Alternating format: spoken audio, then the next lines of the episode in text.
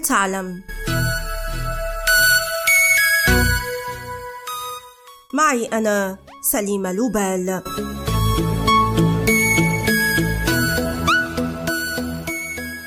Heinrich der 13. Prinz Reuß ist der Spross eines alten deutschen Adelsgeschlechts. شاهدناه مقيدا ومحاطا بعناصر الشرطة أثناء خروجه من منزله في فرانكفورت مطلع ديسمبر 2022 حين اكتشفنا أنه الأمير هاينريخ الثالث عشر يبدو الرجل الأنيق الذي يبلغ 71 عاما المدبر الرئيسي لمحاولة قلب النظام في ألمانيا لكنه ليس الوحيد. إذا أوقفت الشرطة نحو 25 متهما يمينيا ومتطرفا بينهم قائد عسكري.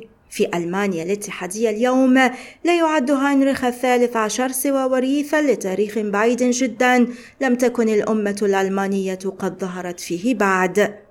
عاشت سلالة رويس التي ينتمي إليها هاينريخ الثالث عشر في منطقة تورينشيا وقد منح الإمبراطور الروماني الألماني هاينريخ الرابع إمارتي ويدا وجيرا في نهاية القرن الثاني عشر.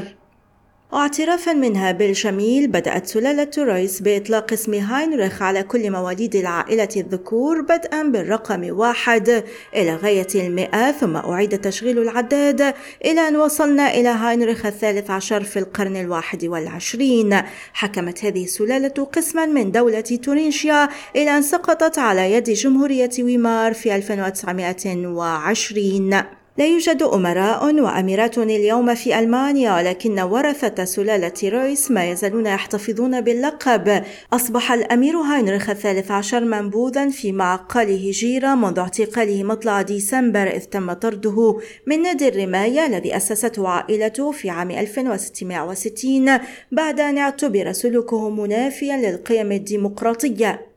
وقبل سنوات أسس هاينريخ الثالث عشر مكتب أمير رويس وهو مكتب استشارات عقارية لكنه لم يحقق أي نجاح وخاض حربا قضائية لم تنتهي مع الدولة الألمانية بهدف استرجاع عقارات عائلته خصوصا قصر البرتقال وقصر أوسترشتاين في جيرة ومثل ملوك بروسيا تمت مصادرة أملاك الأمير هاينريخ الخامس والأربعين في عام 1948 وقبل ثلاث سنوات من ذلك اختطف الجيش الأحمر جد هاينريخ الثالث عشر عندما وصل إلى تورينجيا ليرحل على الأرجح إلى محتشد بوشنفالد بينما ما تزال ملابسات وتاريخ وفاته غير معروفين. وعكس عائلة هوهنزولرن التي اكتفت بخوض معركة قانونية لاستعادة قلاعها البروسية العام 2017 غرق الأمير هاينريخ الثالث عشر في عذاباته إلى أن انغمس في نظريات المؤامرة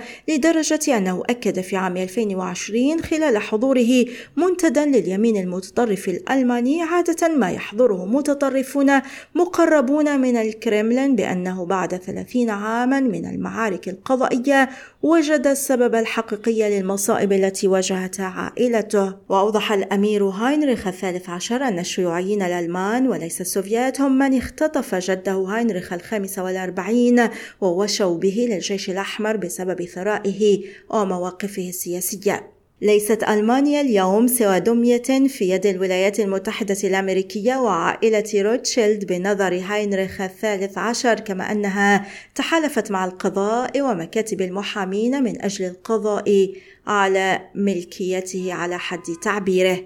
يعتقد كثر في ألمانيا بأن النكسات القانونية التي مني بها الأمير هاينريخ الثالث عشر لعبت دورا رئيسيا في دفعه إلى إنكار شرعية الدولة الألمانية مما دفع عائلته إلى الابتعاد عنه وإعلان ذلك يبدو أن إخفاقات الرجل الشخصية ومشاعر المرارة التي تتملكه وراء تصرفاته التي قادته هذه المرة إلى السجن. والآن إلى اللقاء. مع حلقة جديدة من بودكاست هل تعلم؟